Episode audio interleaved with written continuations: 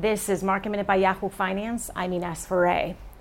Big tech names today are taking a step back. Apple, Microsoft, Amazon, Netflix, all the FANG names today are in red territory after touching recent highs on Monday.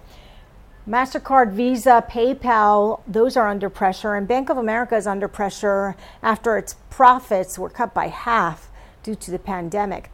JP Morgan Chase is in green territory, and Morgan Stanley is in green territory today after reporting record revenue and profits for, the for its latest quarter. For more market minute news, head to yahoofinance.com.